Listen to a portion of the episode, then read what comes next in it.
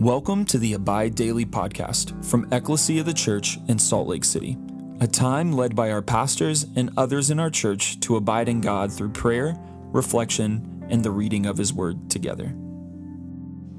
Hey, this is Emily Six. Good morning, Merry Christmas, and thank you for joining us today. As we begin our prayer and reading today, let's start off by taking a moment to pause, be still, and be aware of God's presence.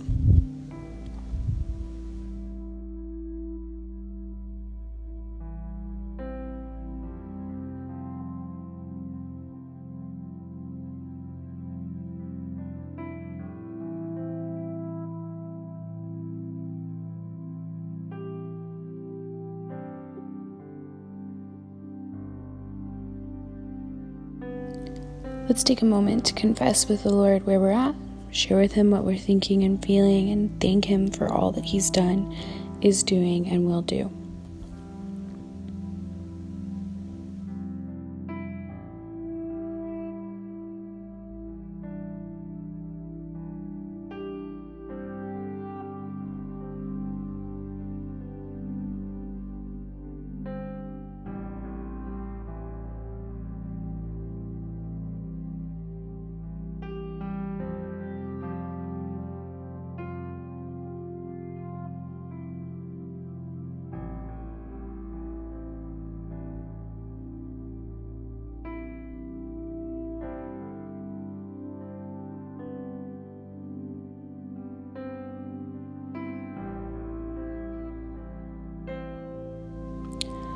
A prayer for God's rule and reign.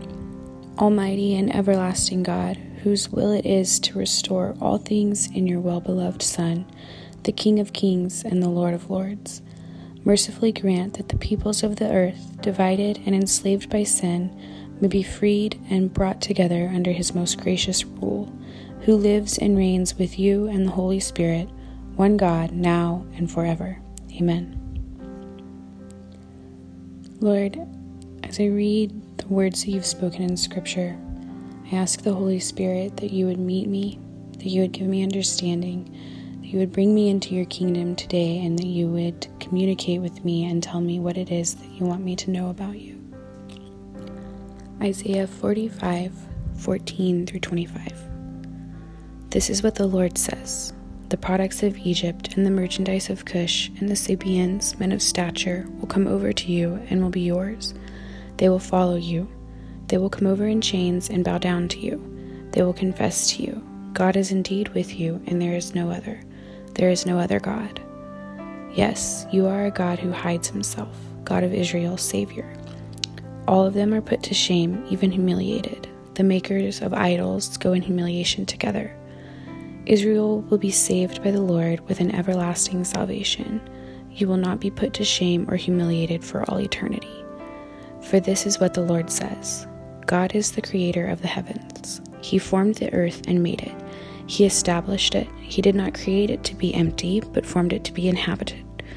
I am Yahweh, and there is no other. I have not spoken in secret, somewhere in a land of darkness. I did not say to the descendants of Jacob, Seek me in a wasteland. I, Yahweh, speak truthfully. I say what is right. Come, gather together and draw near, you fugitives of the nations. Those who carry their wooden idols and pray to a God who cannot save have no knowledge. Speak up and present your case. Yes, let them take counsel together. Who predicted this long ago? Who announced it from ancient times? Was it not I, Yahweh? There is no other God but me, a righteous God and Savior. There is no one except me. Turn to me and be saved, all the ends of the earth.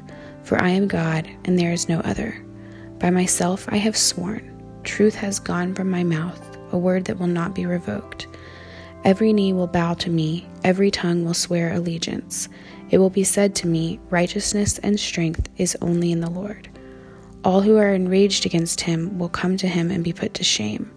All the descendants of Israel will be justified and find glory through the Lord. This is the word of the Lord. Thanks be to God.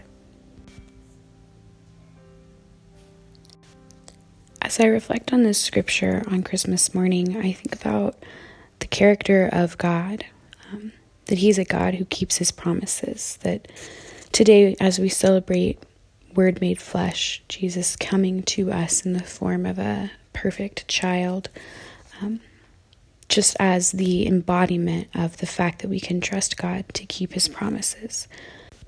In this chapter, God makes several promises. He says, You'll not be put to shame or humiliated. You will be saved with an everlasting foundation. I've not spoken in secret. Come, draw near. I will save you. Turn to me. And I think it's just a really great timing, really beautiful reflection today as we celebrate the promise that God kept of our eternal salvation, that we see here the truly glorious nature of the Lord, saying, you know, I've I've made the earth, there's no one like me. By myself I have sworn, truth has gone from my mouth. Every knee will bow to me. Righteousness and strength are only in the Lord. The author creates kind of a juxtaposition here where he talks about the men that carry their wooden idols and pray to a God who cannot save. Those men have no knowledge, compared to the nation of Israel that is eternally saved by the Lord. And, you know, I just can't help but look under my Christmas tree and wonder if I have any idols under there that I am thinking, you know, may save me.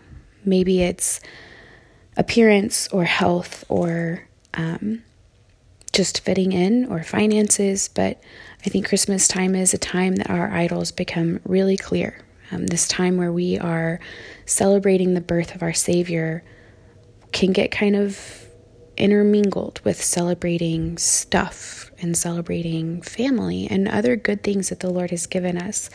But He gets lost in it. And I really love this chapter for that, where he says repeatedly, There is no other God but me.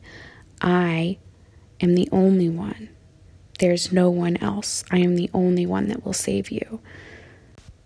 He says, I did not say to the descendants of Jacob, Seek me in a wasteland. He's given us great gifts. He's kept his promise. He has pursued us. He has saved us. He heaps lavish gifts upon us. So, as we go out today into the celebration, I encourage you to remember the promises of the Lord, the ways that He has kept His promises in your life, the ways that He has saved you, the gifts He has given you, the way He has been with you when everyone else felt far away, how He is near, He is healer, He is eternal, He is Father, He is gracious, He is loving, He is patient, and wise and kind, and He is with you. He sent His Son to come live among us, live a perfect life, and save us.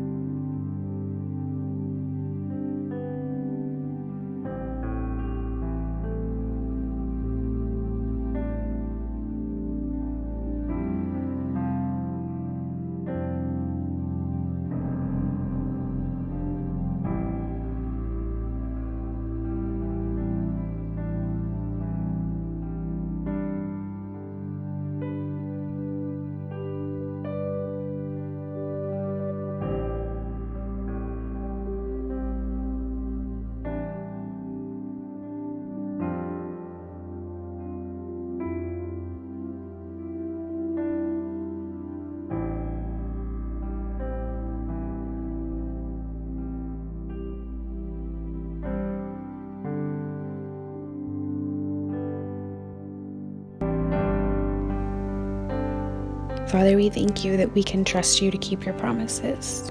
We thank you that from the creation of the world, you did not create it to be empty, but to be inhabited, to be inhabited by a people who you designed to worship you, but we fell short. We thank you that you are gracious and that you sent your Son to repair the damage that we could not even begin to understand the extent of. Father, I thank you that we have the freedom to celebrate this. I ask that today you remind us dearly, intimately, what we are celebrating and how much you love us. Through our lives and through our prayers, may your kingdom come. Amen.